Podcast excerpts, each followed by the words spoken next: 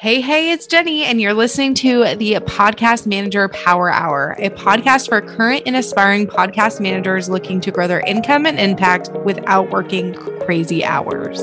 The podcast industry is booming, and new podcasts are starting each and every day. So it is the best time to go all in as a podcast manager.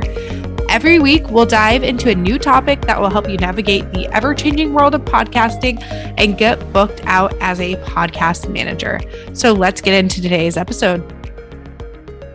Welcome back to the podcast. I'm so excited you're here. So, in today's episode, we are talking about how to maximize your client's audio before they hit record.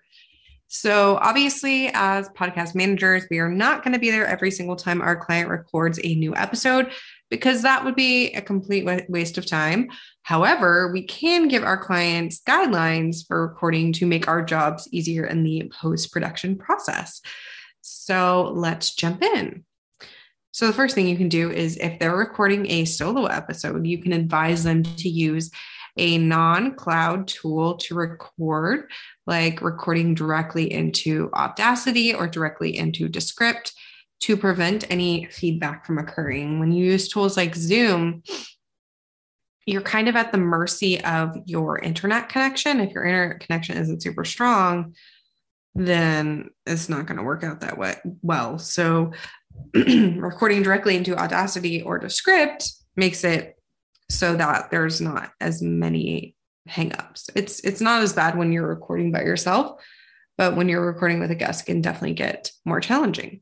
So if they're interviewing with a guest, you can advise them to create separate tracks for each recording, whether that's in Zoom or they use another tool completely like Zencastr or Riverside.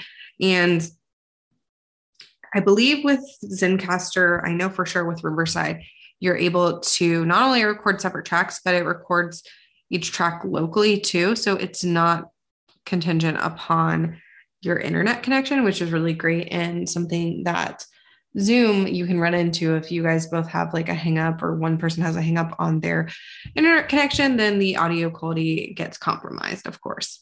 So that's another great way to eliminate mistakes is when you have separate audio tracks, A, and you're not using a cloud recording tool. So, if your client is recording with a guest, you can request that the guest wears headphones at the very least, but them having a microphone is even better. This is usually something we will include in our outreach emails to the guest. But if the client is the one doing the guest outreach, then we make sure that that's included in their template just so the sound quality is the best that it can be. At the very minimum, they need headphones, but a full blown mic would be even better. So, you can also recommend that your client and their guest, if they have one, pauses any Slack notifications, put their phone on do not disturb, and minimizes any unnecessary browsers on their computer so that their focus is fully on the conversation at hand. They're not feeling compelled to go dig in their email or look at their phone or get in Slack because they're hearing those notifications go off. So I think that is something that is very easily overlooked. We can also suggest that they do checks of their mic and other equipment before hitting record to minimize any tech blunders.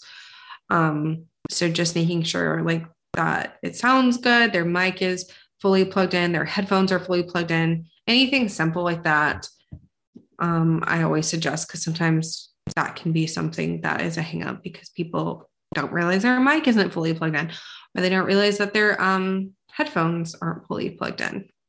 And then you can also advise them to like pause and then start again when they're ready, when they mess up or a dog barks or doorbell rings or something happens during the, the recording versus trying to talk over it. Because when you try to talk over it, you can't, it's harder to edit out that background noise because, you know, you don't want to cut out your talking. So if something happens, just advise your client to pause and restart the conversation where they, it was left off instead of trying to talk over the interruption. So, yeah, I'd love to know Do you share with your clients how they can maximize their audio during the recording process? Is this something you have a part of your like onboarding process? I'd love to hear from you over on Instagram. My handle over there is at jenny.suneson. So definitely send me a DM. I'd love to chat about it. And thank you so much for listening. Until next time, friends.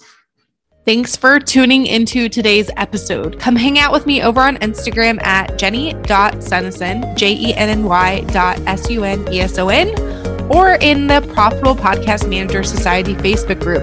And let me know your thoughts on today's episode because I love hearing from you.